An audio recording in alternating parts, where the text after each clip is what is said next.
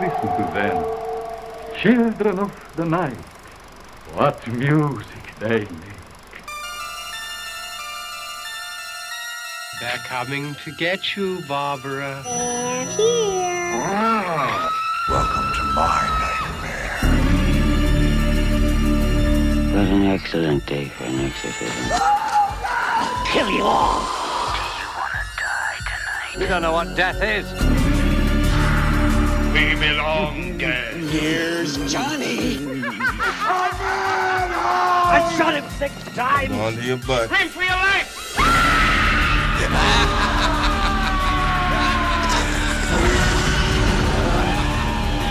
To a new world of gods and monsters.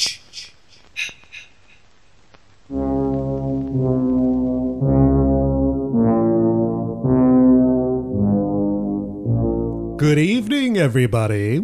My name is Robert, and with me is Anthea. Hello.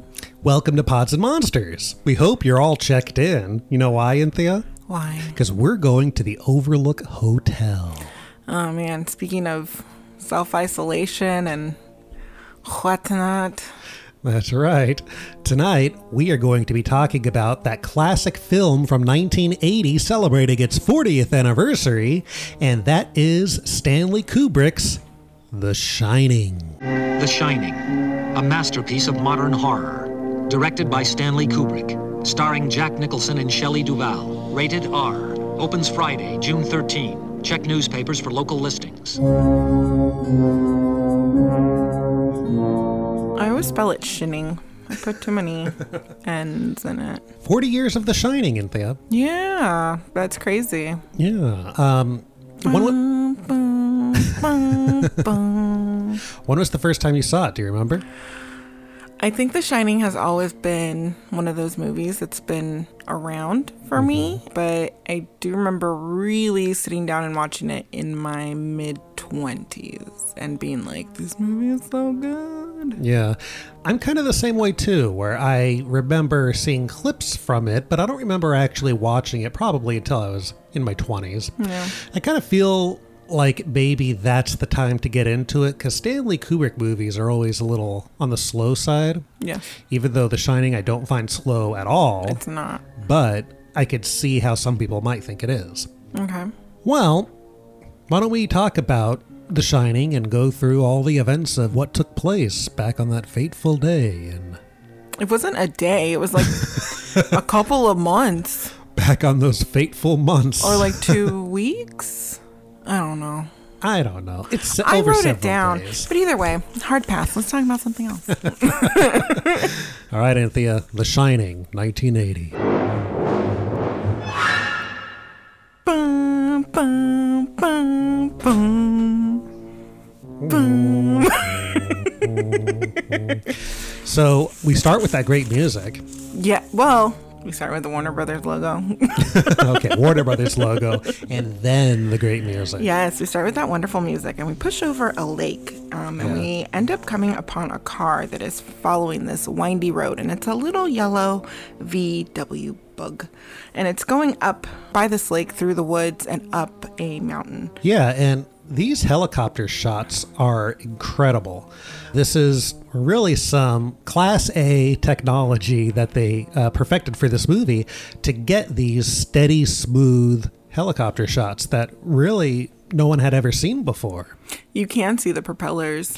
Yeah, there's one shot, especially uh, when you get the first shot of the Overlook Hotel. If you look at the top of the screen, you can see the propellers going. Yeah. But there's that one shot that's so incredible where it starts way off in the distance, way up above the mountain. It comes down on the road right next to the car and then zooms back out. It's incredible. I can't believe it. That's done so well. Uh, we get the credits in in this really bright blue font. And we get a shot, an establishing shot of the hotel. So this movie presents things in segments or establishes timelines, I guess. And this is called The Interview. The interview. So we had a lovely little title card, and we meet Jack Torrance, played by Jack Nicholson. Yeah. And he arrives at the hotel to meet with Mr. Ullman for an interview. Stuart Ullman. Wherever they are at the Overlook is three and a half hours from where he is. We find out later, I believe he's in Boulder. Yeah, Colorado. Yeah. They exchange a bunch of politeness, and this scene is intercut with Jack's family who are back home. Yeah. So we go and we see them, and it's Danny and Wendy, and they're talking about going to the hotel for winter. Danny's asking her if she wants to go and how she feels about it. We also find out that Danny has an imaginary friend named Tony, and Tony. Uh, uh, uh, Tony does not want to go to the hotel. What about Tony? He's looking forward to the hotel, I bet. Danny is very much saying what he thinks Wendy wants to hear. And how does Tony present himself? Tony, at this point, is just him flexing his little pointer finger. Yeah, Danny uh, does a funny little voice and uses his little finger to talk as Tony, which apparently was developed by Danny Lloyd himself, the little boy. He came up with the little finger movement. Okay. Now we're back at the interview, and uh, there's a gentleman named Bill who has joined in. He also helps um, run the Overlook Hotel. We get some backstory on Jack. He's a teacher and a writer. He was formerly a teacher and a writer, and he was recommended for this job. Mr. Ullman explains exactly how the seasons work because Jack makes a comment that the winter, this place is perfect for skiing. He doesn't understand why it would be closed during the winter. And it turns out that they get very severe, horrible storms, and they would never be able to keep the road open. So um, we're getting some establishing conditions for this hotel, which I really like the way that they're just thrown out there. Um, and we're informed that it just costs too much money to keep those roads plowed. So they just need someone to make sure that the hotel doesn't fall into disrepair and the elements don't completely take over for the five months that it's closed out of the year. Yeah, they close, I think, October 30th to May 1st. Okay. We also find out the hotel was built in 1907, and he very casually throws out there that it is built on an Indian burial ground. Yeah, it doesn't seem to cause any alarm, but Nope. that's okay. He's just like chuckle, chuckle. this is what's going on. Because of the conditions, the hotel's very isolated. There's really no coming in or out. He wants to make sure that Jack is okay with this, and Jack is more than okay. He says that it'll be good for him to write. Yeah, they talk about how him and his family staying here over these months causes a tremendous sense of isolation and wants to know if he'll be okay with that. And, you know, Jack is really selling himself, saying Yes. that's what he wants. He's he's always looking for isolation. It'll get him to write better. Yes. The only thing that can get a bit trying up here during the winter is uh, the tremendous sense of isolation. Well, that just happens to be exactly what I'm looking for. I'm, uh, I'm outlining a new writing project, and uh, five months of peace is just what I want. I have some thoughts on Jack Nicholson, and I think he's amazing in this. Um, however, he comes into this already real hot, and I think this character's supposed to slowly delve into madness, and this man's already like Well- gone by the time he gets up there.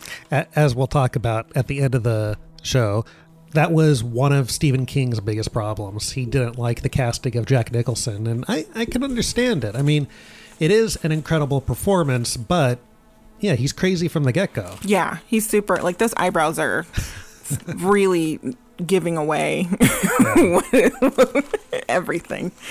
So then, Mr. Ullman, again, in his very casual way of addressing very horrifying things, asked Jack if the people who had recommended him for this job had told him about what happened in the winter of 1970, which was not that far before this, which Yeah. I find very funny. 10 years. He says that Charles Grady was the winter caretaker with his wife and kids, and that one day he just had a breakdown and killed his family with an axe, then killed himself. Yeah, it's funny the way he breaks the news to him because he's like, "Oh, you know, there's this story. Um, I don't know. Uh, uh, this man he killed his family with an axe. He must have suffered some kind of a complete mental breakdown. He ran amok and uh, he killed his family with an axe. And then he goes on to say that the police think that he just got cabin fever. This is the first time we see Jack just kind of really soak in what's being said to him, and he seems a little unsettled. Yeah, he says that's not going to happen to me. Well, you can rest assured, Mr. Ullman, that's not going to happen with me. Sure. Your eyebrows say otherwise, otherwise, sir. Jack says that his wife is a confirmed ghost story and horror film addict, Yeah. which I don't think so. I think that's a I don't huge lie. So now we're back with Wendy and Danny. Danny's in the bathroom and he's talking to Tony about the job interview, asking if he thinks that Jack will get the job. So here we find out that definitely he calls him dad, but Jack is Danny's dad. Tony confirms that he got the job already. Yeah. Meanwhile, Wendy is in the kitchen and she gets a call from Jack telling her that he's going to be late coming back home. So they have a very interesting, not interesting, but they have a little bit of a conversation. And in this, he confirms to her that he got the job. Tony won't tell Danny why he doesn't want to go to the Overlook Hotel, but Danny is very persistent and keeps asking him. Tony then gives these images mm-hmm. to Danny, and we get the very iconic images from this movie, which are the bloody elevator, uh, the twins, Yep. uh, Yeah. and a screaming Danny. Yeah, it's just these cuts to these silent shots. Some time has passed, and Danny is in a bed being examined by a doctor who asks if he saw anything strange or smelled anything funny. Yeah, because when he had these images, he went into shock and He, well, of. he passed out. He didn't, like, I mean, well, yeah, uh, he fainted. he fainted, and they couldn't snap him out of it. Yeah. He tells the doctor about Tony and that he was talking to Tony in the bathroom before he passed out. The doctor pretty much goes to examine him and just says there's nothing physically wrong with him and he should just stay in bed.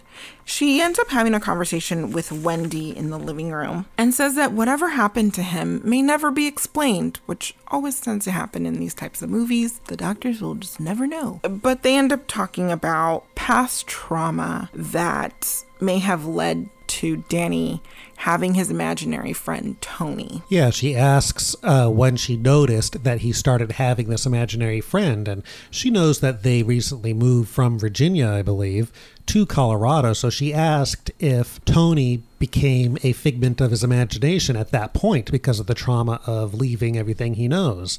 But no, Tony has been around since nursery school. Yes. And uh, we get a really weird timeline here that then is cleared up much later in the movie. Yeah. When Danny was in nursery school, Jack accidentally pulled him too hard. Danny was on the ground, had a bunch of his papers everywhere. That upset Jack. Jack went to go pick him up off the ground and yanked his arm too hard, and it ended up dislocating his shoulder. Now, do you think that would have really been an accident, or he did hurt him on purpose? I could see Jack being abusive. Yeah. It caused Jack to stop drinking. And she mentions that that was five months ago. And then I was like, how old is Danny if he was in nursery school? Turns out that incident was three years ago. Yeah, that doesn't really make too much sense because when she's telling the doctor, she makes it sound like he stopped drinking because of that incident. But that incident was three years ago, and he's only stopped drinking for five months. But she always reminds him of it. That's true. She, uh, as Jack says later, she never lets it go and will always remind him of it. So, Yeah. Now we're with the whole family in their car and they're driving up to the hotel. yeah, and Jack seems so pissed off already. He does. I actually put down that Jack already seems pissed. Danny is hungry and Wendy is making chit chat. Jack is having absolutely, he's responding to everyone in a very condescending, just, I don't even know. He's just exasperated. He's done. He doesn't care. And they end up talking about the Donner Party. Yeah. They talk about cannibalism and all this stuff. And uh, Danny ends up saying that it's okay to hear this because he saw it on television. The way he just responds, it's like, uh, he's already going to kill this family. and you know it. Don't worry, Mom. I know all about cannibalism. I saw it on TV. See? It's okay. You saw it on the television. They get to the hotel, and Jack is now waiting for Mr. Ullman. He wants to take them on a little tour. And we see there's guests still there because it's the last day and everyone's leaving. Yeah, there's a lot of hustle and bustle everywhere. Danny ends up staying in the game room, and Wendy joins Jack on a tour of the hotel. We end up going to one of our main locations. Every room that we visit in this little tour, even though this is a huge hotel, are rooms where there are main things that happen. Hmm. So the first room we get to is the Colorado Lounge, where Wendy's completely in love with it. It has a giant staircase at one end and is a southwest motif or something like that. This is also cut with Danny, who is in the games room, and he is playing darts. He's playing darts very well, by the way. And we get some really ominous music that kind of takes over as he's approaching the wall to take the darts off the wall. And when he turns around, there are the two twin sisters standing in the room. Yeah. Well, I want to say something about that real quick. Yes, sir. They're not twins. The actors weren't actually twins. In the Yeah, movie, they're sisters. but in the movie, uh, they say one was like three years older than the other. Really? hmm When uh, Ullman is giving the history of what happened to Grady and his daughters. But either way, those girls are actually sisters. You see it in the credits that they're played by sisters. Yeah. And I love this shot. It's scary that they're just standing there watching them. I will always refer to them as the twins, though. Sorry, know. not That's okay. gonna stop. Yeah, they uh, they're just standing there, and they turn around and they walk out. Ullman now takes them to the staff portion of the building where there are little apartments, which I think is actually really neat. Yeah. Um, and it does look less like a hotel and looks more like um, an actual living area.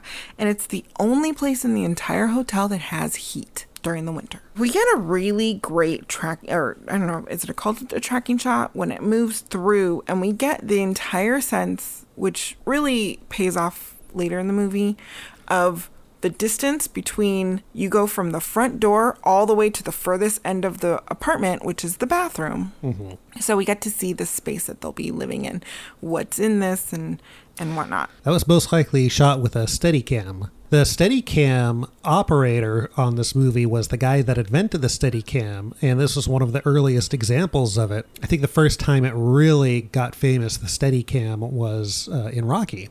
Oh, When they're in the apartment checking it out, one of my favorite lines from Jack when he says, Cozy. Do you remember the cozy scene? He's showing the bed and he touches the bed and he looks at Oh, Ullman and says, Cozy. it's the cozy scene. whatever. They then go outside, and he takes them to the hedge maze.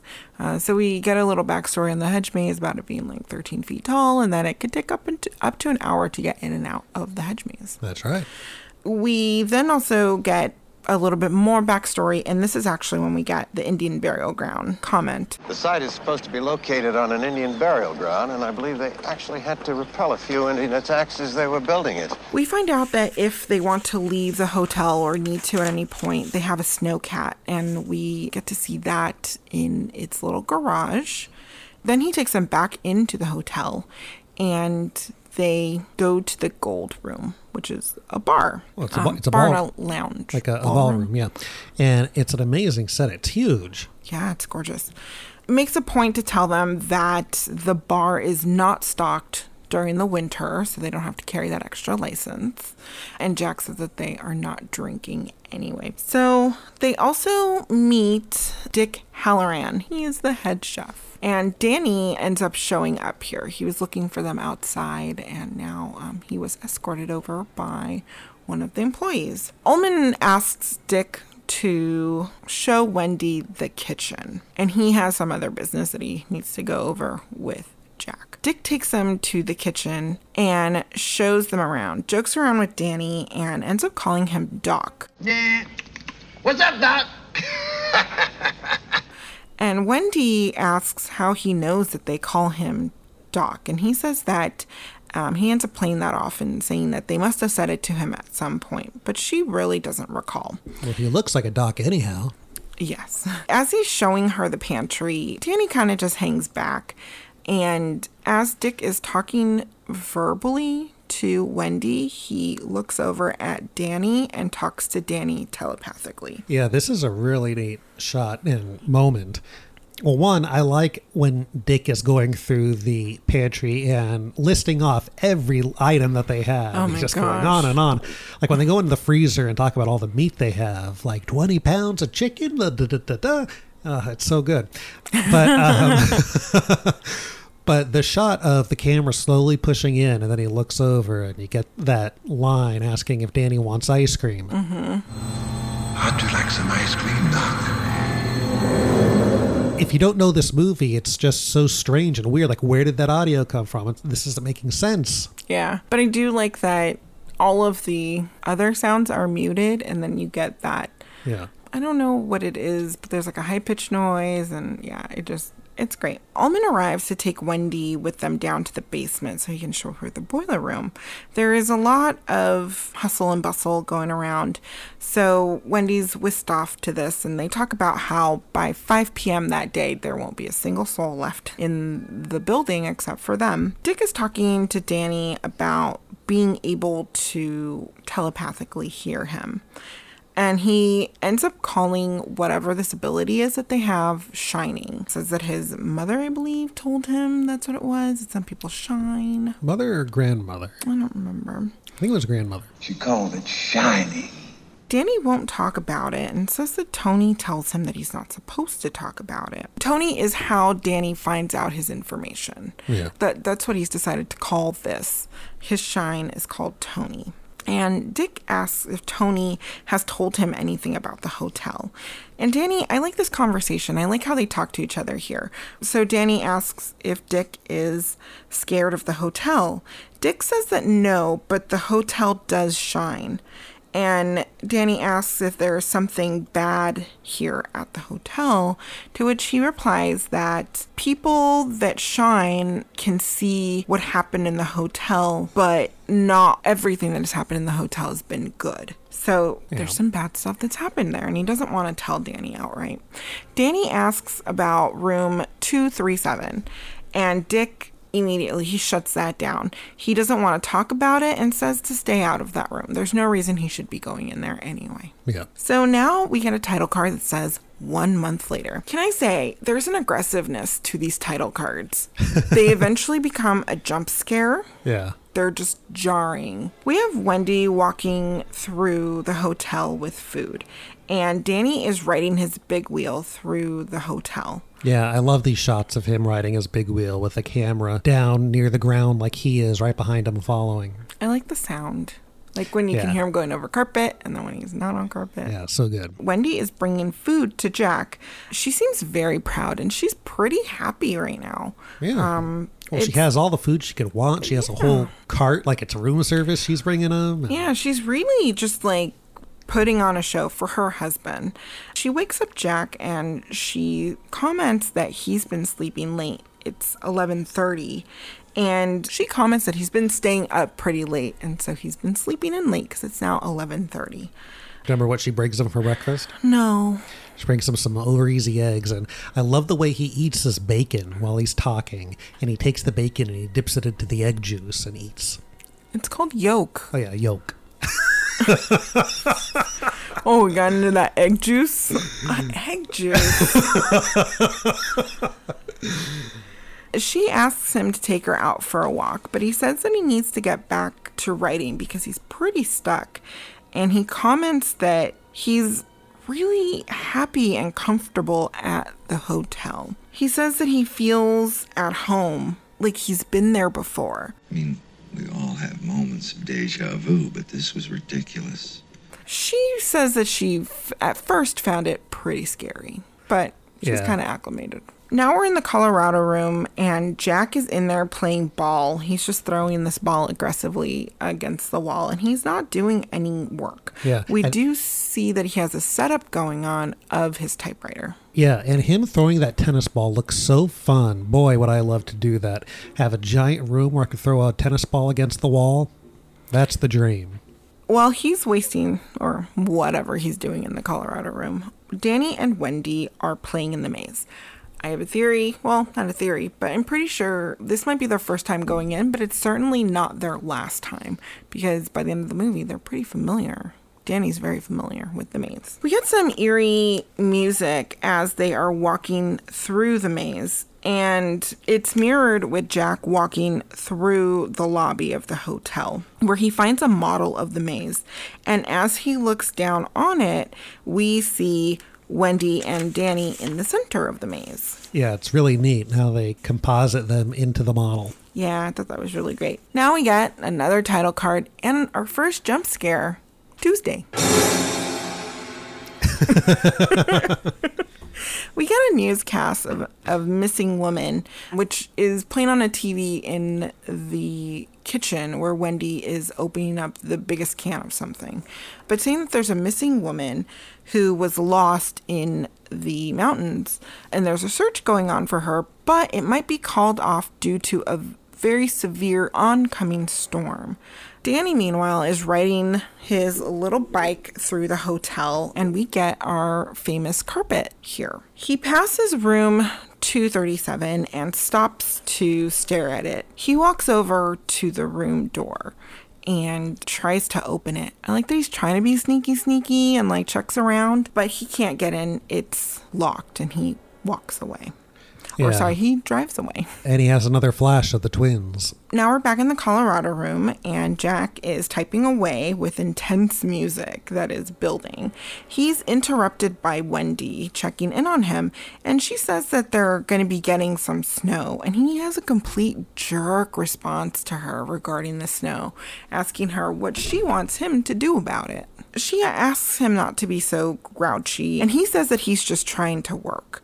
He tells her that she's a distraction, and when she had initially walked in, he was typing. He stopped and ripped out the paper before she could even look at it. Then he just tears it up while he's explaining to her that she is a distraction and to not come in this room if he's in there or if she Typing thinks he away. might be in there, if he's making no noise, nothing, just leave him alone.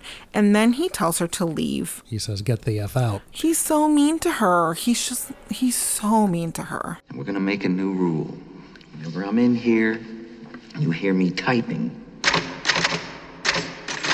Whether you don't hear me typing, whether the fuck you hear me doing in here, when I'm in here, that means that I am working. That means don't come in. How do you think you can handle that? Yeah, this is a great scene, though. Now you see Jack is really starting to go. Um, he goes back to typing as she leaves. Another title card. Thursday. Wendy and Danny are playing in the snow. They're playing in a snowstorm. It's not even like some light snow. It's just a storm and they're playing, but you do what you got to do. And we see Jack standing in the most awful position, looking like a crazy person looking out the window, completely just like in a catatonic, evilish, eyebrows working overtime look. Yes, yes, yes, Robert. I see your face. Yes, it's a, a great moment because he's he's basically frozen, just staring out the window with this ominous look. Yes. I would also like to note that Wendy has a great wardrobe. Yeah. Well, you know this right now. Now we have Saturday and there's more snow. Jack is typing away and Wendy is trying to communicate with whomever. She notices that the phone lines are down and she ends up using a radio to call the Forest Service and has a little conversation with an officer, I don't know what they're called, that works there. They tell, A ranger. Oh, thank you. They tell her that the phones will probably be down for a very long while and that this is actually one of the worst storms they've seen in a very long while. So everything's just going to take a long while. Also, to leave the radio on at all times from here on out. Danny is driving around and he sees the girls, uh, the sisters that we'd seen earlier, in the hallway. So we get that iconic scene. He rounds the corner and they're just there. The music of when they appear is just wonderful. Yep, and they say, Come play with us. Come play with us. Then he sees these flashes of them dead lying on the ground with an axe nearby. Chopped up into pieces. Danny is scared and he tells Tony that he's scared. Tony tells him to remember what Dick said that this isn't real, that they are like pictures in a book. So all of these things should not be able to hurt him. Now we're at Monday, which I like the way that this is being told. It's like they've had this harmonious month, uneventful month, where Jack has been descending from his initial madness on the incline to the ascent up to the hotel, right? Because this probably started actually when he was taking the interview, but whatever. Yeah. Now it's really ramping up. It's catching up to all of them this like week and a half or something. So Wendy and Danny are watching TV, and Danny wants to go play with his fire truck that is in the bedroom. Wendy does not want him to go do that because Jack just went to bed a few hours ago, and she doesn't want him to wake up Jack. Danny, again, super insistent, and for some reason, everyone gives in to this little boy's demands. Well, he has the shine. I guess, but his little shine buddy Tony should not be telling him shit. and now Wendy's like, I guess so. And it's like, Wendy, just say no. But this is a movie. Wendy says, go for it, make no noise. Danny sneaks into the apartment to go grab the fire truck. But he finds Jack awake and being creepy in bed. He's just sitting at the edge of the bed, looking straight ahead. Yep. Danny asks for permission to his room to go get his fire truck, and Jack tells him to come over here, which is my least favorite thing that people do when you're just trying to live your life, and pulls him onto his lap.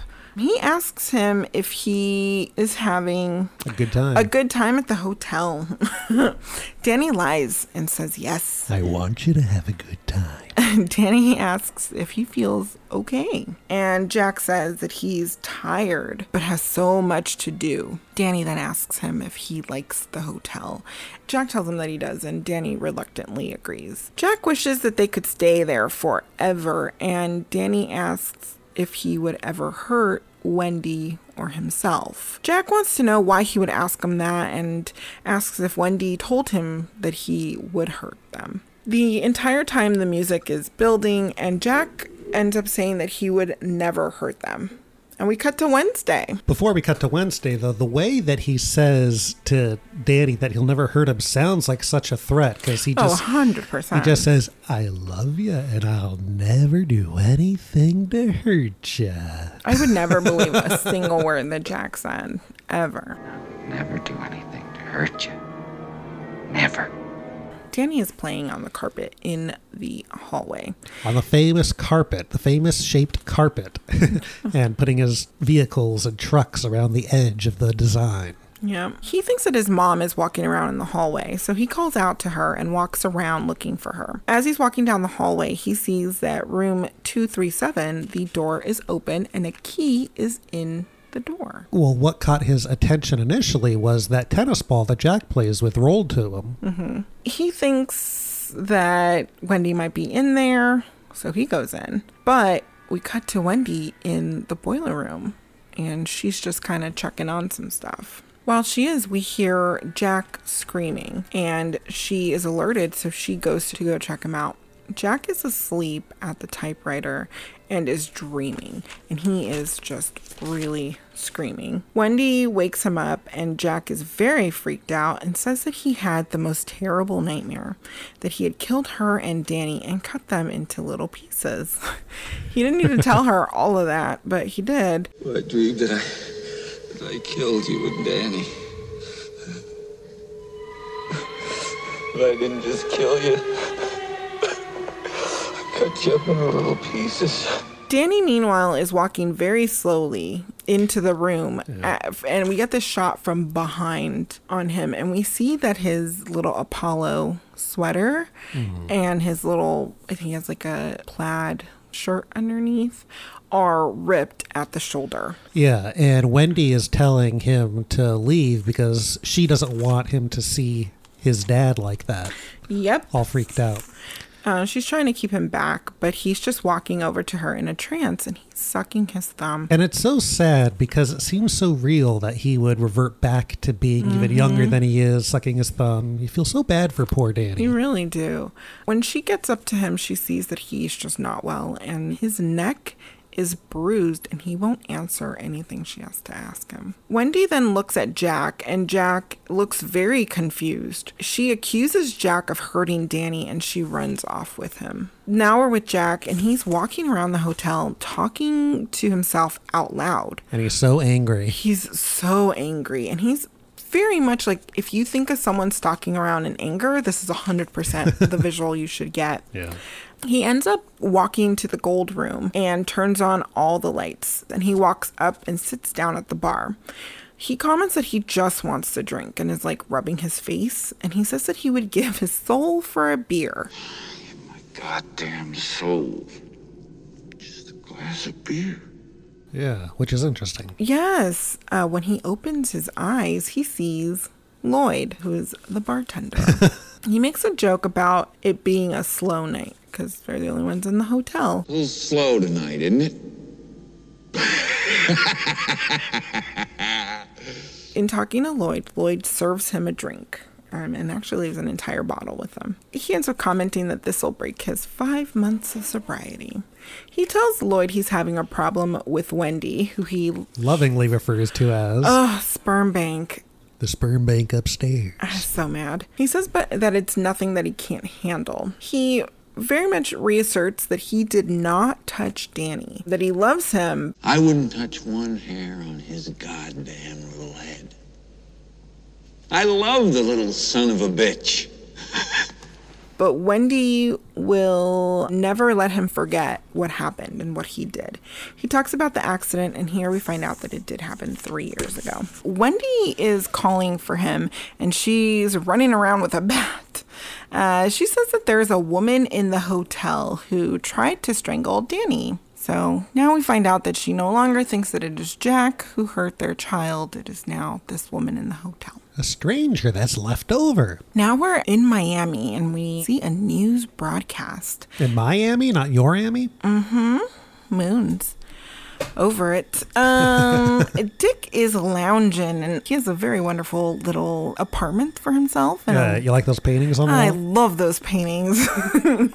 Giant naked ladies with afros. um, like a, I love the velvet one. I was just like, that's classy. That's I meant naked ladies with giant afros. What did you say? I a giant naked ladies. He's watching the news and we get the eerie music again. And he senses Danny at the hotel. And we hear a heartbeat. And I love how this comes in. And we pretty much get that Danny is communicating with him and showing him room 237. yeah, and it's this great close up of a Dick as it pushes in, looking Yes. scared out of his mind. Yeah, and then we get Danny, and Danny's doing his little thing, and he's got some drool coming out of his mouth, and um, we're walking t- through the room. But it turns out that we're actually Jack who's walking through. Yeah, Jack is now in room 237. He makes it all the way to the end of the bathroom, and he finds a woman bathing in the tub. She's this beautiful woman, and she gets out of the tub very slowly Yeah. and walks over to him. This scene is so good and it's built up so great because, again, everything is tracking. You're in Jack Nicholson's POV for most of it, and everything is so slow. You just see at the end of the bathroom the bathtub and the shower curtain closed, and you're just looking, waiting for maybe there's something there, maybe there's something not, and then you just see the hand open up the curtain. But I it's a like beautiful that lady. review. Yeah. She's so long. yeah. the lines in in this i just noticed how long her leg was and how pointy her toe got and she's so seductive and he just like is flabbergasted he does not know what to do with himself mm-hmm. and she walks up to him and they end up kissing and he notices her reflection in the mirror and now she is an old decaying woman Yeah, with with decay all over her, you know, with her skin is blistered and uh, there's yeah, just she's, all these rot- she's rotting away, and- and then this intensely scary scene of her laughing, reaching out towards him, and then it cuts to these shots of her in the bathtub rising up.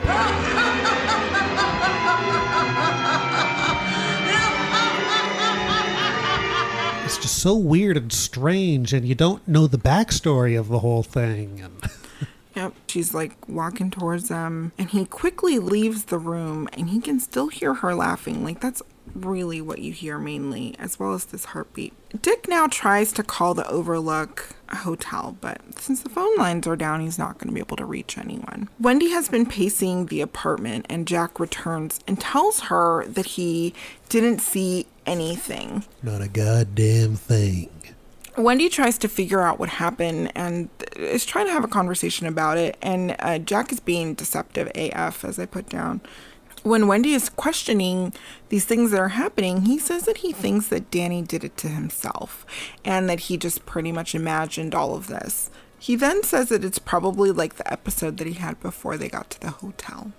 Danny is laying in bed and can hear them and is absolutely horrified. And we get a flash of the door with red rum written on it Yeah. and the bloody elevator.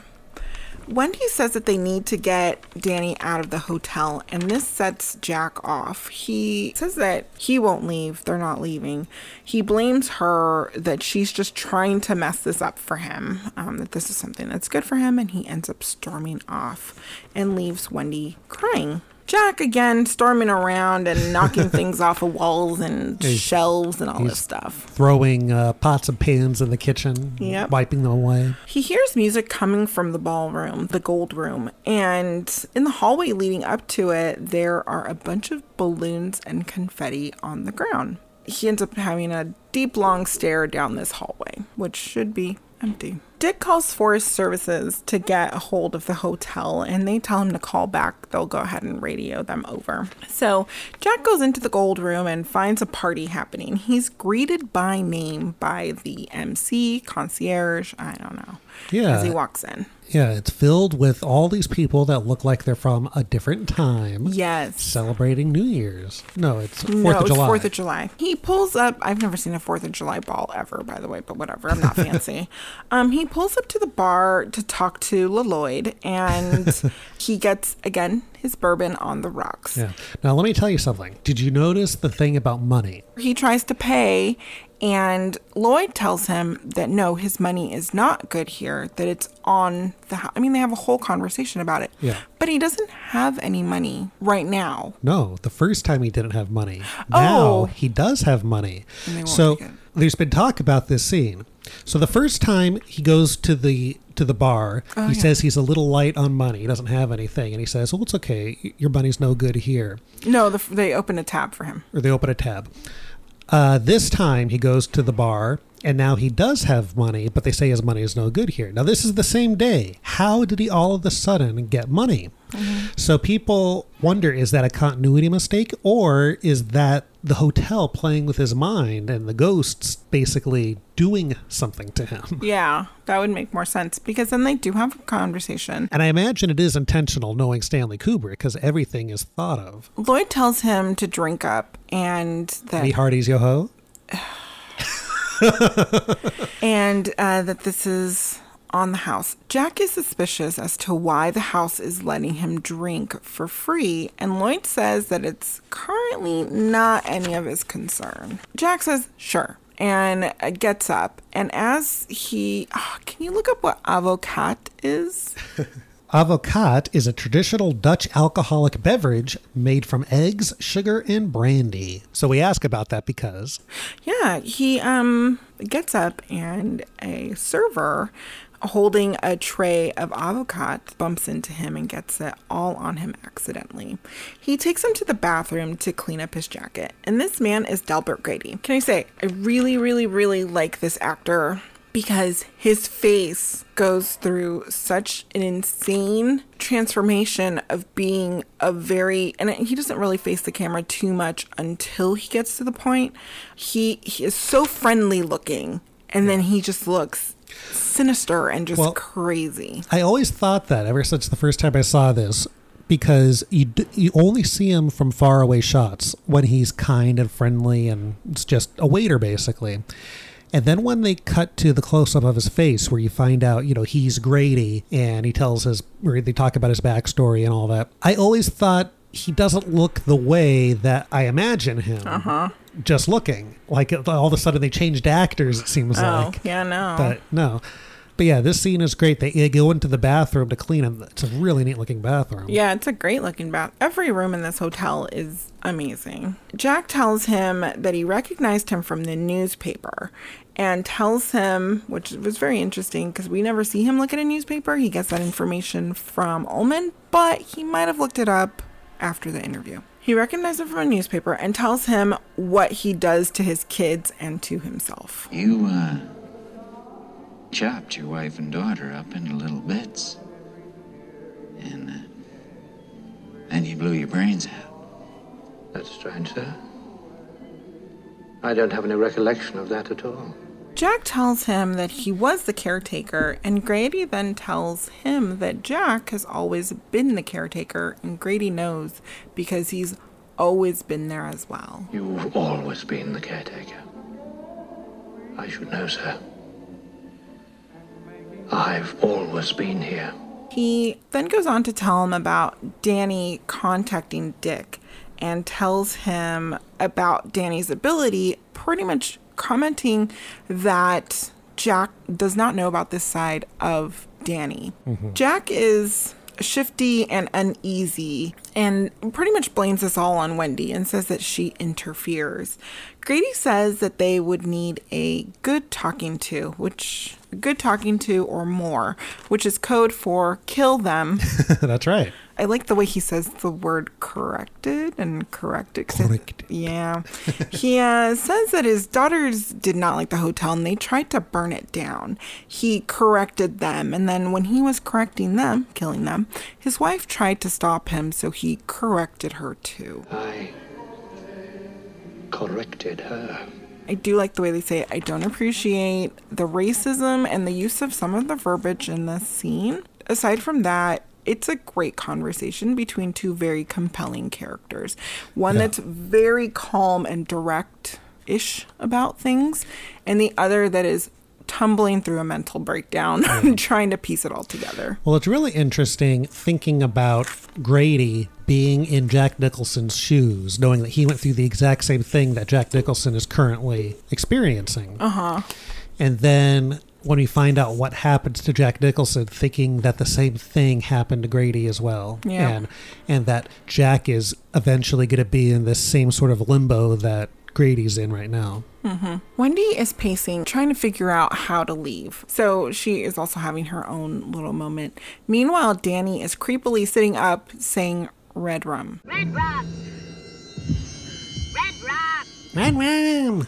Uh, she goes over to comfort him and he speaks to her as Tony, saying that Danny isn't here and that Danny can't wake up. Danny's not here, Mrs. Torrance. Jack is then walking around and he hears the radio going. So he goes into the room, which is Ullman's office, and dismantles the radio and removes some key parts to pretty much make it inoperable. Yeah, so now there's no communication to the outside world. Yep. Dick is following up with the Forest Service and they tell him that they haven't been able to reach the family. We now get a little bit more granular from having days to counting down hours. So now it's 8 a.m. and there is a plane mid flight where Dick is on his way over. I like that we go from Dick saying, you know what, it's okay, don't worry about it. He's being very casual to people outside of himself Yeah. and then immediately gets on a plane. we get some wind howling, and we are in the Colorado room coming up behind Jack, who is furiously typing away. Dick arrives at the airport and he calls Larry, um, who is down the mountain basically. Played Um, by Tony Burton. Who's that? He played Duke in the Rocky movies. He was Oh. Apollo Creed's trainer. Oh, okay. He calls Larry to find out about the conditions to get a snowcat so he can get up there. He tells Larry that the current caretakers are unreliable assholes. He told Larry that Ullman called him, and he said that Ullman asked Dick if Dick could go check on them. Yep. He still has to drive up about five hours from Denver, and the traffic is um, pretty bad. Wendy and now Tony Danny are watching TV. She Tony is- Danzy. Tony Danza. I know, I got it. But Tony Danny is so close to Tony Danza. I know, but Tony Danny, she she's a wreck, and she rations for some reason that she needs to go talk to Jack, but she takes her bat with her, thankfully. Um, we find an empty Colorado room as she's walking in, and she's looking for Jack. We get a shot of her approaching the typewriter, which I really like this because you see the page sticking out of the typewriter, and you see her face come up over it, and her face starts to slowly morph as she's looking at it. It's very subtle because I think that Shelley Duvall just looks scared all the time. Um, but she does get a little bit more wide eyed. And we get a shot of the text, and the text says, All work and no play makes Jack a dull boy. Over and over again. Yeah. Um, she looks super horrified and she looks over at the stack with the exact same sentence written in all sorts of different ways over and over on every single page that she looks at. pages and pages and pages worth and i like how you know it looks like there's actual paragraphs and stuff but it's just the same words over and over again and apparently stanley kubrick's secretary typed all that up over months and months I love of it. time and what's interesting is people have theories that old typewriters actually have different sounds for each key if you know it well enough Mhm. so Stanley Kubrick made sure that all the scenes of Jack typing, the audio is really him typing that. Oh, wow. That's crazy. Jack creeps up and asks, How do you like it? and Wendy screams and she's very scared. It's a great reveal because it's not just a pop up scare. We see him enter the frame from behind, Mhm. and she's the one that gets the jump scare, not us. Yeah. He questions why she's there, and she says that she just wants to talk to him. He happily flips through all of the pages and asks what she wants to talk about. And again, in his really, really crappy way. That the, the tone that he has is just so. Ugh. Uh. She plays that she can't remember and just kind of is backing away from him. Danny is listening in horror and seeing the bloody elevator images um, while this is happening. Jack wants to talk to her about what they should do about Danny. I put down this conversation is bonkers. She's just trying to get away, and he is taunting and condescending and aggressive and is falling deeper and deeper into this madness as he's talking to her. And he mocks her and mimics her crying to Oh, God. Everything. He's just like, and Wendy's backing away and she's just trying to think of how to escape. She's confused and exasperated and she really doesn't understand what's happening to Jack. She swings the bat and he taunts her some more, then tells her that he's going to kill her with some very, I guess, iconic lines. Yeah, this is one of the best scenes of the movie, and basically says, Wendy, light of my life. I'm not gonna hurt you. You didn't let me finish my sentence. I said, I'm not gonna hurt you. I'm just gonna bash your brains in. I do like the different tones that he tries out to get her to give him the bat. Yeah.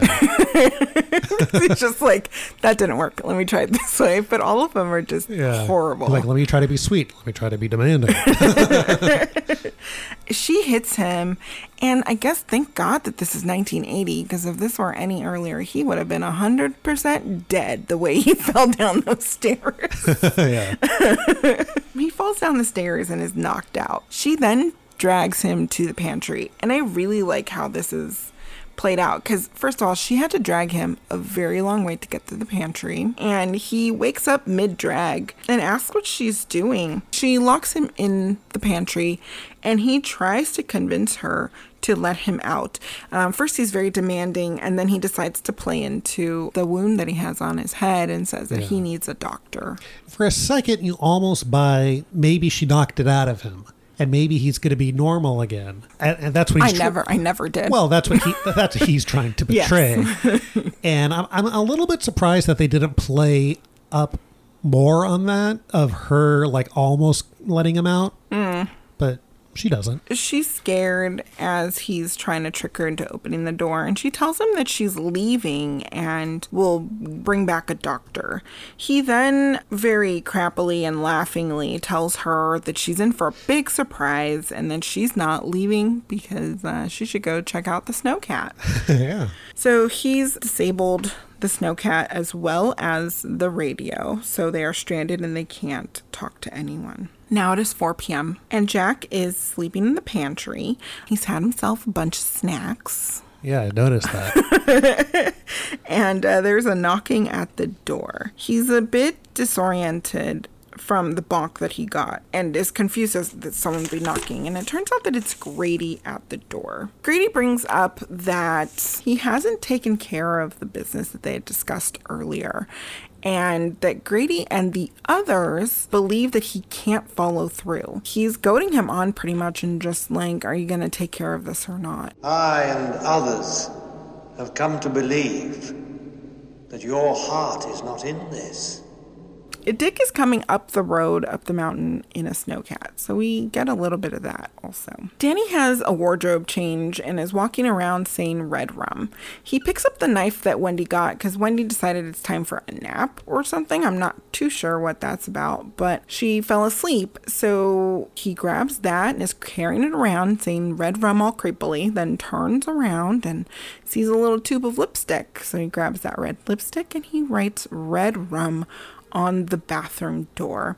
Then he starts screaming it, and slowly his voice morphs from Tony's voice back to Danny's voice, and he's just screaming red rum. Yeah. Wendy wakes up and sees the writing reflected, and red rum reads murder.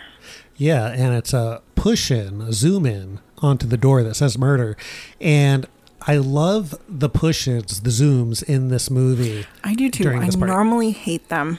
It for some reason it makes it extra scary. It's in this so movie. good. It re- it truly. do- I I will say I normally do not like these type of zooms. Totally into it in this movie. Yeah, and as soon as it pushes in, now the whole movie is taken up to a new level. Oh yeah, and we get Jack who is trying to break into the apartment with an axe. Wendy, I'm home. So Delbert Grady let him out of the pantry. Yes.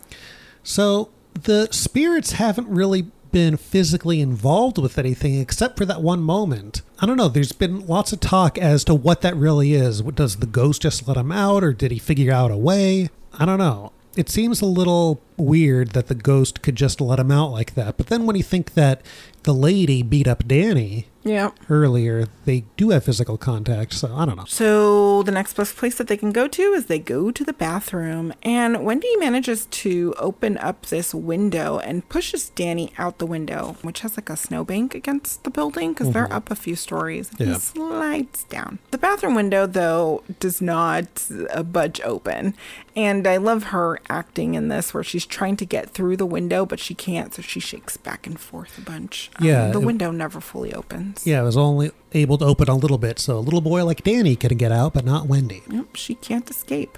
Jack is stalking through the apartment and he knocks on the ba- on the bathroom door.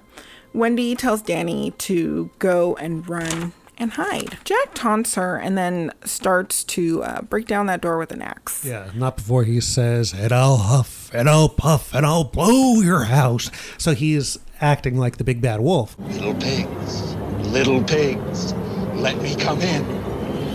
Not by the hair on your chinny chin chin.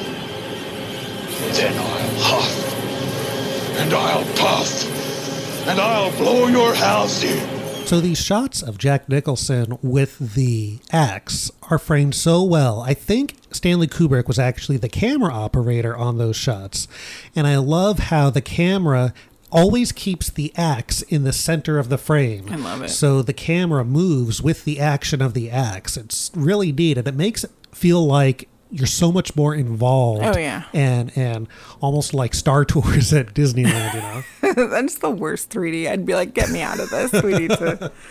But yeah, I do like that. That yeah, it flows through and it stops when the axe can't go further. Right. So you really feel that. So we get our here's Johnny thing where he squeezes a little face through. Here's Johnny.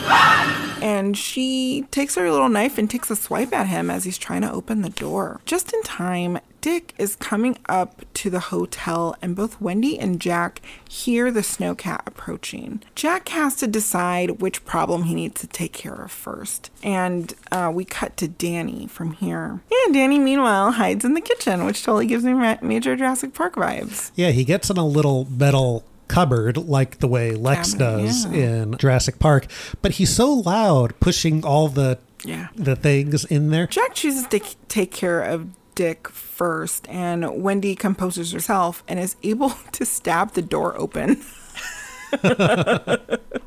uh, Dick calls out as uh, Jack approaches him. This is a very interesting scene where Dick is very cautiously moving through the hotel, and Jack is not cautiously, but is able to pretty much like stalk his prey. And we get this jump scare where Jack stabs Dick through the heart with the axe.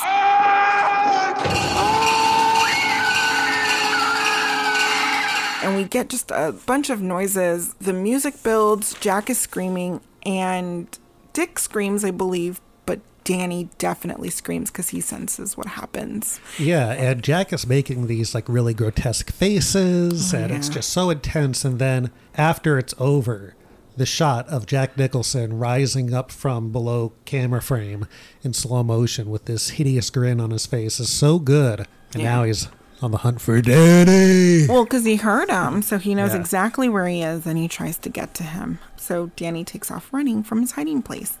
Wendy is running around the apartment area of the hotel, and we hear a bunch of chanting, which then this plays back, I would assume, to the Indian burial ground. Yeah, maybe. It's really scary though. Yeah. And this upcoming shot is the scariest moment of the movie for me. It's extremely unsettling. It's very upsetting. I kind of don't understand the physics of how this would work considering what's happening. But we see a dog bear going hammer on some man's dance stairs parts and his little tuchus is out. But how does he do that with the mask? Because the mask doesn't look like it has a lot of dexterity to it. I don't know. Whatever. But, but I never thought that, that. I mean, that is what he's doing. But before reading into it, and and it's, I'm not reading into it. That's clearly what he's doing. I don't know. When I first when I first watched this, I never thought that's what he was doing. I just thought something weird is going on. I had no idea what, but it was going on. So he leans up, and it's yeah, this guy in a bear dog costume, and uh, it's so scary. In the book, you find out that I think it's supposed to be the owner of the hotel with his lover or something. I don't remember exactly, but it's just entirely random in this movie and the camera has that scary zoom in again Yes. with such scary music it really freaks me out Yep. because there is no explanation Nope, there's no explanation. His little little tush is out. Ah, they're, having a great time, whatever they're doing. They're consensually engaging in whatever. But uh, she runs away, as I would as well.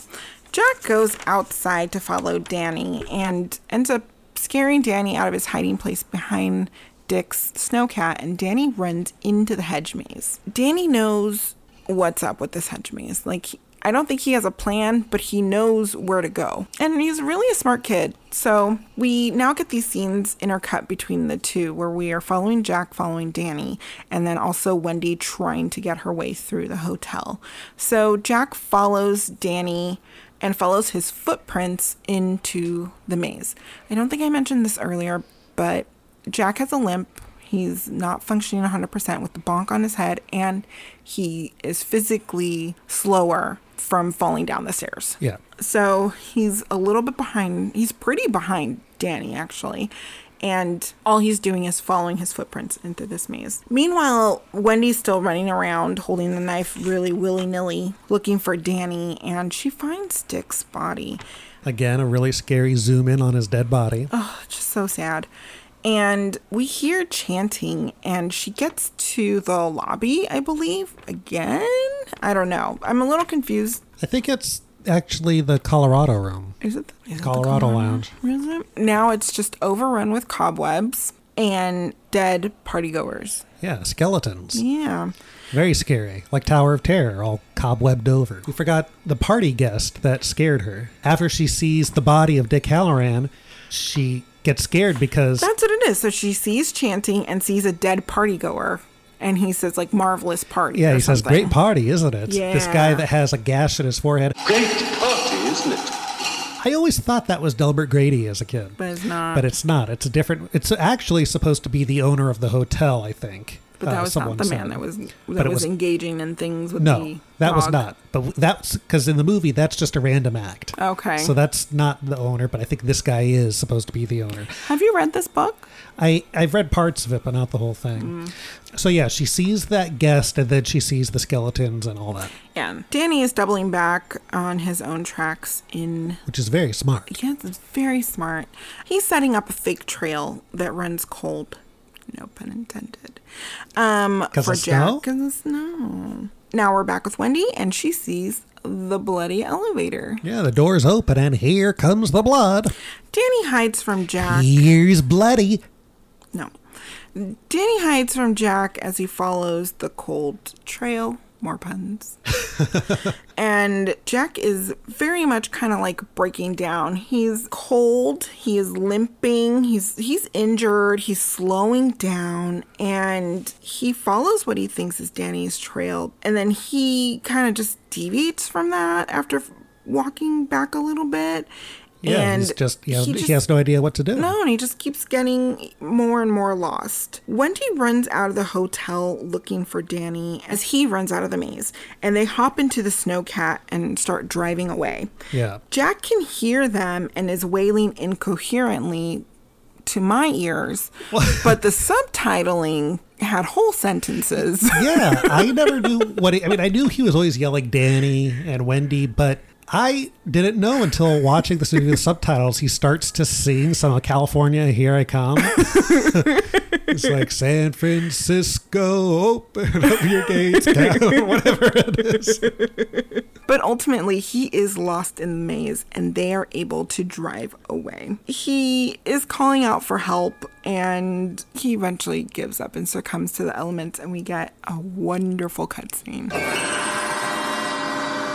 That goes from him screaming, doing all that stuff, to him being super dead in the wackiest, most like perverse, like look on his face. Yeah. Um, and he's frozen and he's dead in the maze. Yeah, scary close up with his eyes rolled up. Yeah. Inside the hotel, we, we hear the music coming from the ballroom, and we close up on a wall that uh, we've seen earlier that has a bunch of pictures on it. And there is a crowd, and at the bottom of this crowd is our good old friend Jack. As it closes up on his face, we see a date at the bottom, and it says July 4th Ball 1921 and we fade to black and the credits come in. Yeah, somehow Jack was uh, there in 1921 now. Yeah, he's always been there. And that is The Shining. Shining. How'd you like it? Oh, I love this movie. I love it too. You know, when this movie came out, lots of people did not like it. I mean, I could see why. It's an upsetting movie. Yeah, but I mean, a lot of people didn't like it, not because of the horror, but because it just didn't make sense to them. They thought it was boring. They thought it was overacted. Like lots of not great stuff. That's crappy because this movie is fantastic. It is. I really love it. And I want to get right into it and talk about the making of this movie. Let's do it. Okay.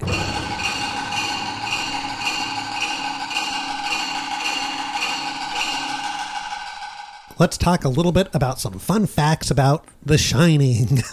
Okay. Let's start with Do you know who wrote The Shining? The screenplay or the book? The book. Stephen King. That's right, Stephen King. This is one of Stephen King's great stories. Mm-hmm. So, this movie was filmed at the Elstree Studios in England. Stanley Kubrick, the director, he decided he wanted to shoot the movie in sequential order, which meant that all sets had to be standing throughout the production of the movie, which was almost a year. Oh, jeez. He's notorious for lots of retakes and being so precise about what he wants that it takes a long time for him to achieve what he wants. In fact, it pushed everything back that needed to be filmed afterwards.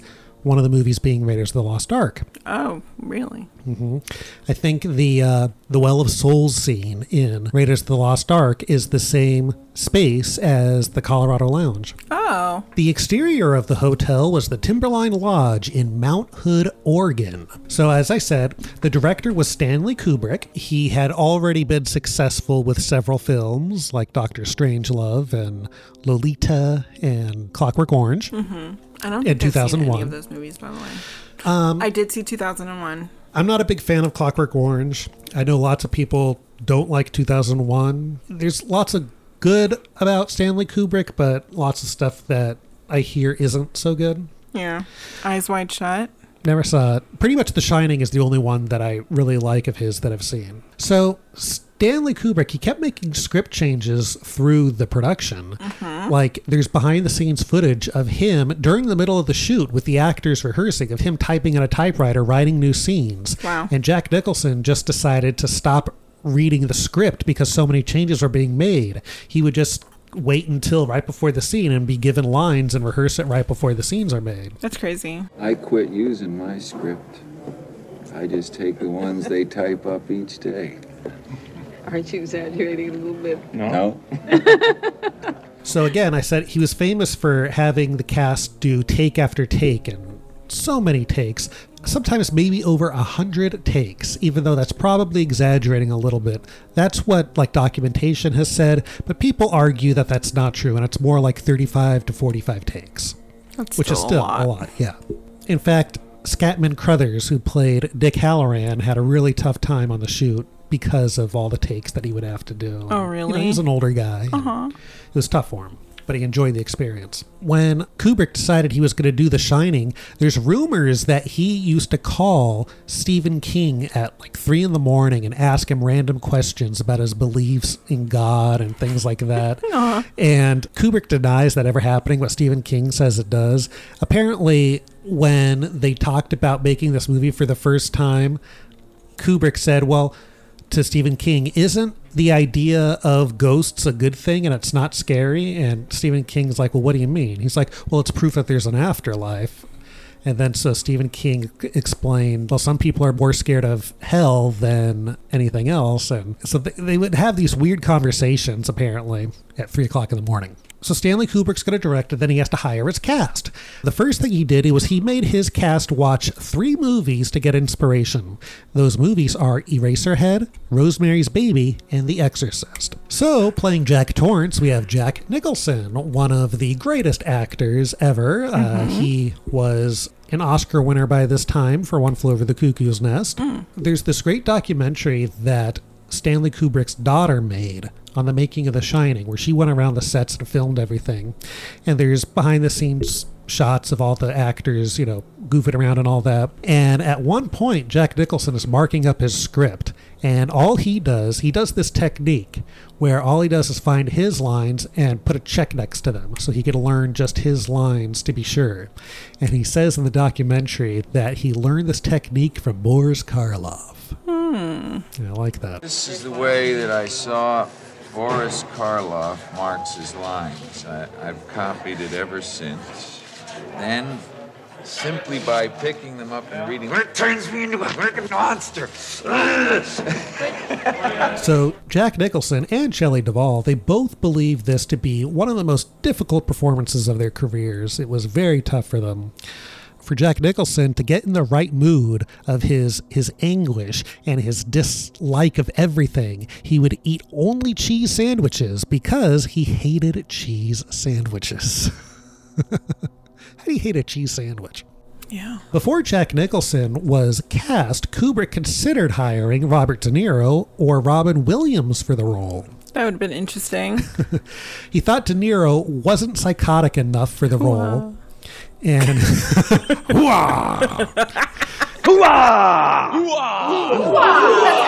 That's not even, yeah. Scent of a woman?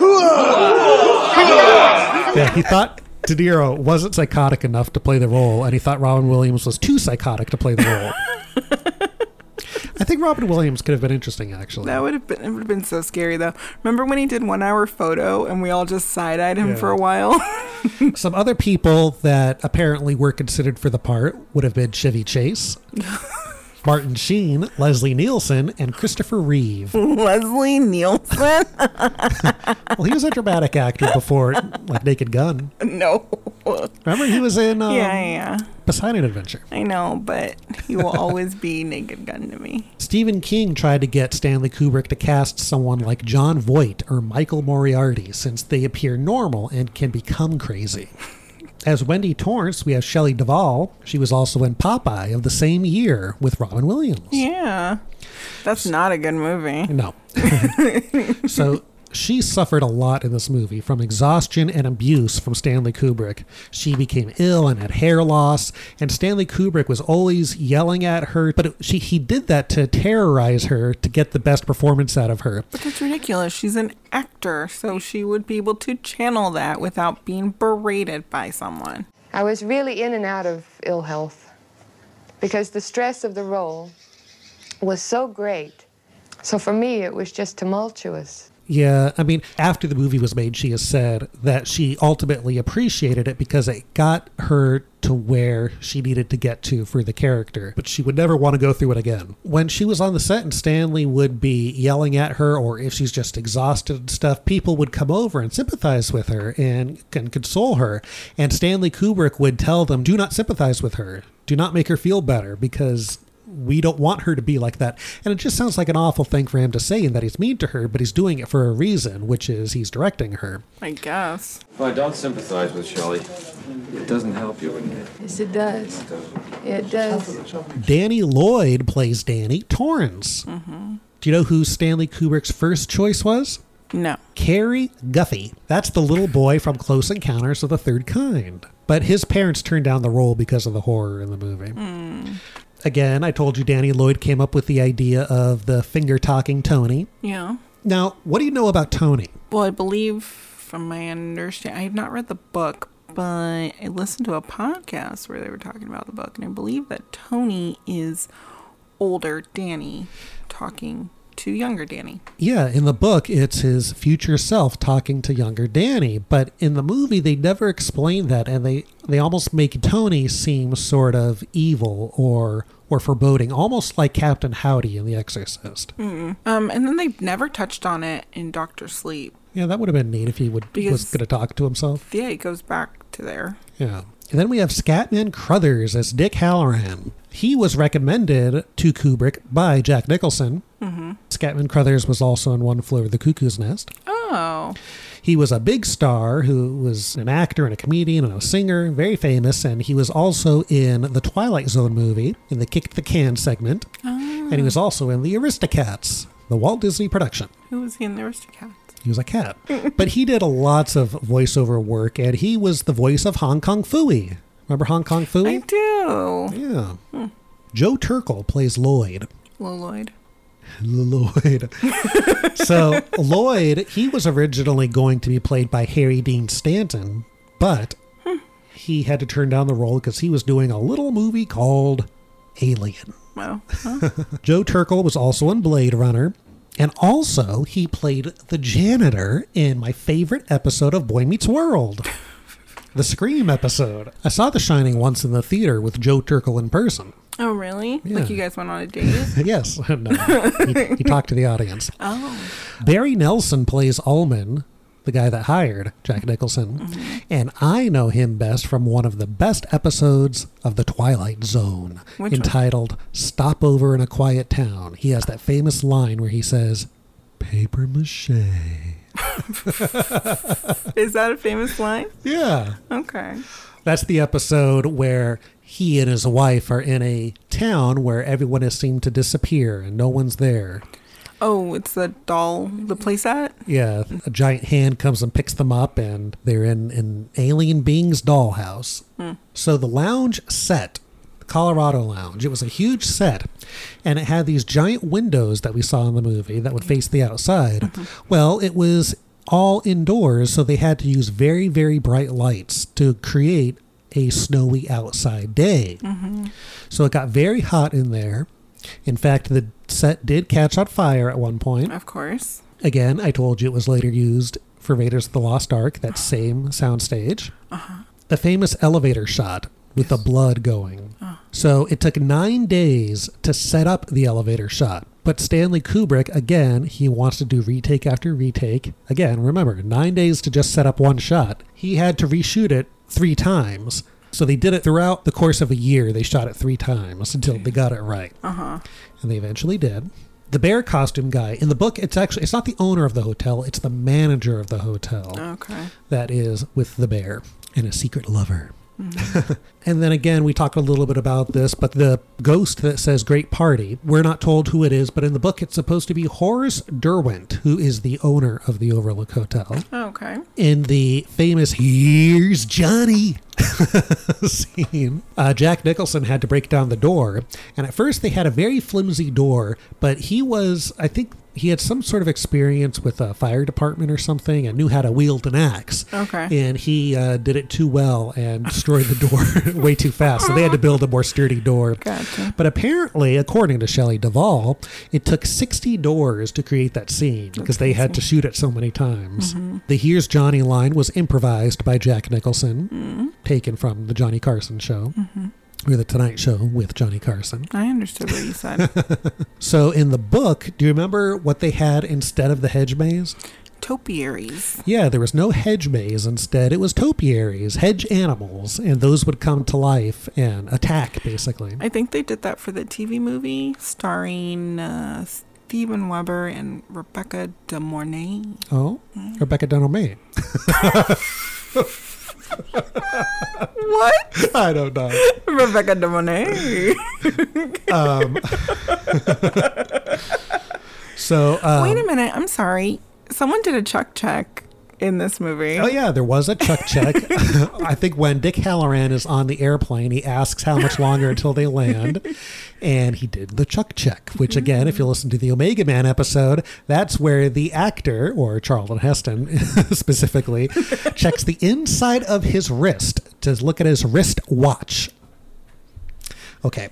So the hedge animals come to life in the book, and the reason Stanley Kubrick didn't do this was because he felt the effects weren't up to par at the time in 1980, which he was probably right. Yeah. So he did a hedge maze instead. Again, it took a long time to shoot this picture, almost 200 days. Can you imagine? Yeah, I can. we've been we've been in lockdown for 50, so yeah. Well, more than 50 at this point, but Yes. Originally, John Williams was going to do the music for this movie. really. But Stanley Kubrick decided to use a mix of music instead. Uh, Wendy Carlos and Rachel Elkind ended up doing the music, but Stanley Kubrick didn't use a lot of their original stuff. He used mostly just classical music, and they would rescore it sometimes. And like the opening theme is is an electronic piece that was composed by them, but it was based off of a very famous piece from the fifth movement of Hector Berlioz's Symphonie Fantastique, which itself was inspired from the famous medieval hymn Dies Irae. I don't know if I'm pronouncing any of this right. I don't either. But that theme, again, it was written in the 1800s, I think. It's a famous piece of classical music, but it had been used in various horror movies. It's now so famous and synonymous with The Shining, but there are horror movies that used that same theme as their own theme before The Shining. Hmm. A couple that come to mind are The Return of Dracula Oh, and The Screaming Skull is another one that uses the theme. I'm not familiar at all. That's a, an AIP picture, American International Pictures. So when they put together the trailer for the movie, if you see the trailer, it's pretty much just the shot of the elevators and the blood. Oh, uh-huh, the, yeah. and the blood coming out. Yep, yep. Well, the Motion Picture Association had a strict rule which said that they cannot show any blood in trailers. So how did they do it? Black and white. No. Stanley Kubrick wrote a letter to the Motion Picture Association and convinced them that it was not blood, but rusty water. That's blood. Yeah, he tricked them. Yeah, I did. You know the famous movie poster? That was done by Saul Bass, who was a very famous graphic artist, did lots of Hitchcock stuff. I was about to say, I'm like, he did Alfred Hitchcock stuff, the opening credits for stuff, right? Yeah, he did opening credits and posters, and and apparently he had to do 300 different versions of this poster un- until Stanley Kubrick picked one that he liked. As I told you at the beginning of, of this episode, the movie didn't get very good reviews when it came out. Mhm. Again, they thought it was overacted. They didn't understand it. They thought it was slow, and people, Fools. a lot of people didn't like it. In All of fact, them fools.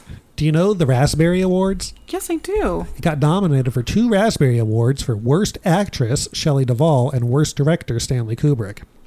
Fools. It did not win. I hope they took back those nominations.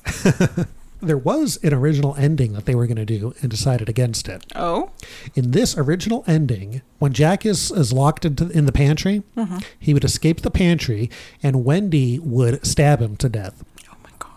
Dick Hallorann would then come to the hotel, and Delbert Grady would welcome him and says that Hallorann has some unfinished business. Oh my gosh. Hallorann would grab the axe to kill Danny, But Danny knows that he's coming and knows to run away since they both shine. Wendy would then find Hallorann and stab him to death before they got into the snowplow and leave. Interesting. What do you think of that? I don't like that. I don't like Dick trying to kill them. Yeah. And then apparently there was an alternate ending that was filmed. Uh huh.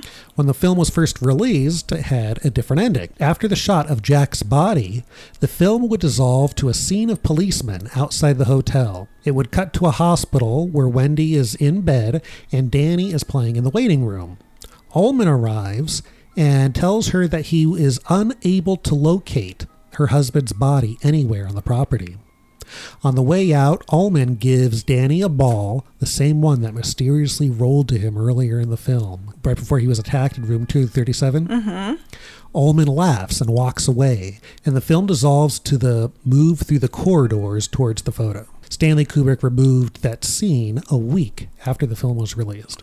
Oh, As you might know from, do you remember the movie Room 237? I remember. I didn't see it. It's not very good, but there's a documentary about all the conspiracies that are in this movie and hints to other things. It's so ridiculous. I don't buy into any of that stuff.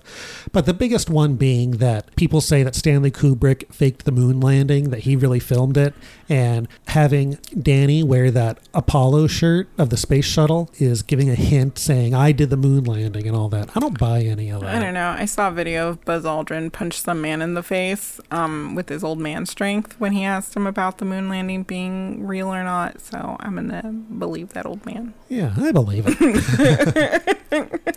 so Stephen King is not a fan of of The Shining. Yeah, He finds it cold. I mean it is. yes, it is. He doesn't like that version. Did you like Kubrick's film of The Shining? No. Cold.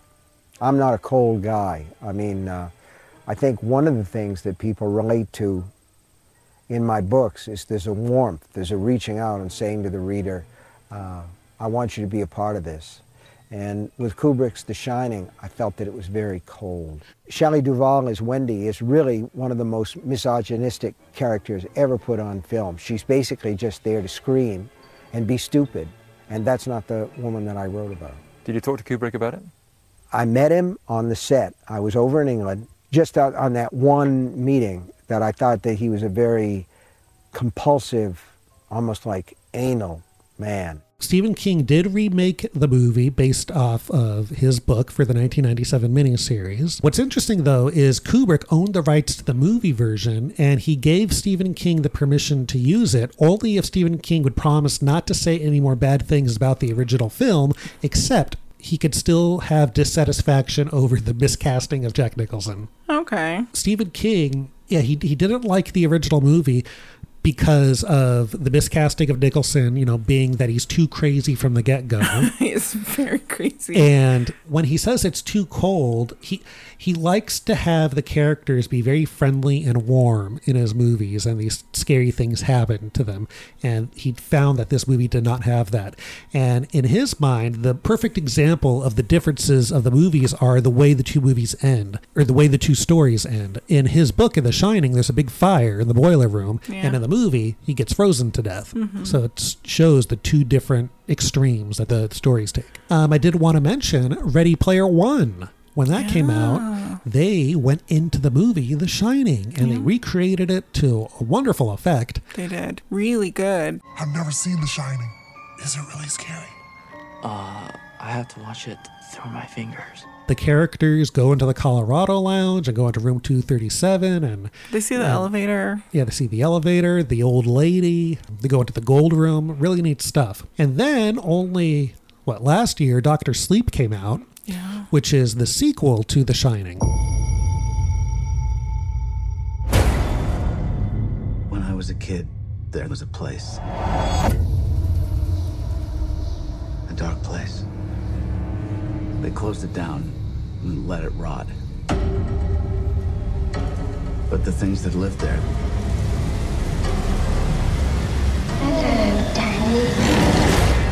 they come back. We were so pleasantly surprised with that movie. It's a great, it's a great sequel to The Really Shining. fun. Yeah. So many great references and recreations of our favorite sets. I don't want to talk too much about Doctor Sleep because I don't want to spoil it for those that haven't seen it. I'm going to spoil it. Here we go. But take a look at it. There's some really good stuff in there. Yeah, it was great. And then I just want to end this talking about how We're done. talking about how popular this movie is and how how much it's been parodied. Oh my gosh, remember, so much. Remember on The Simpsons? Yes, they do. That's probably the most famous version of the movie that had All work done. and no play make Homer go something something. Go crazy? Don't mind if I do.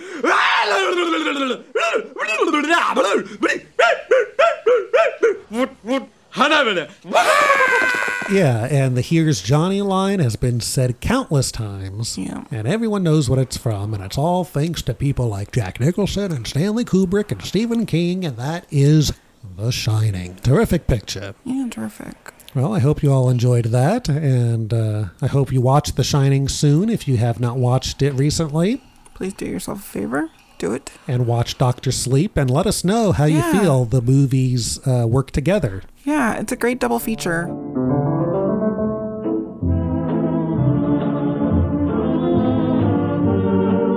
So, Anthea, where can everyone find us? You can find us at Pods and Monsters on Facebook and Twitter, Pods and Monsters Podcast on Instagram, podsandmonsters.com on the websites. We have our watch list up there, which should be updating soon. And yeah, if you have any suggestions, please feel free, or comments, please feel free to email us at podsandmonsters at gmail.com. And if you have a moment, please, please, please, please, please leave us a review and rate us on iTunes. It just helps us get seen a little bit. And I think that's about it. All right. For Pods of Monsters, I'm Robert. I'm Anthea. And did you hear that? I was just shining with you. Okay. See you all later. Bye. Stay safe. Goodbye.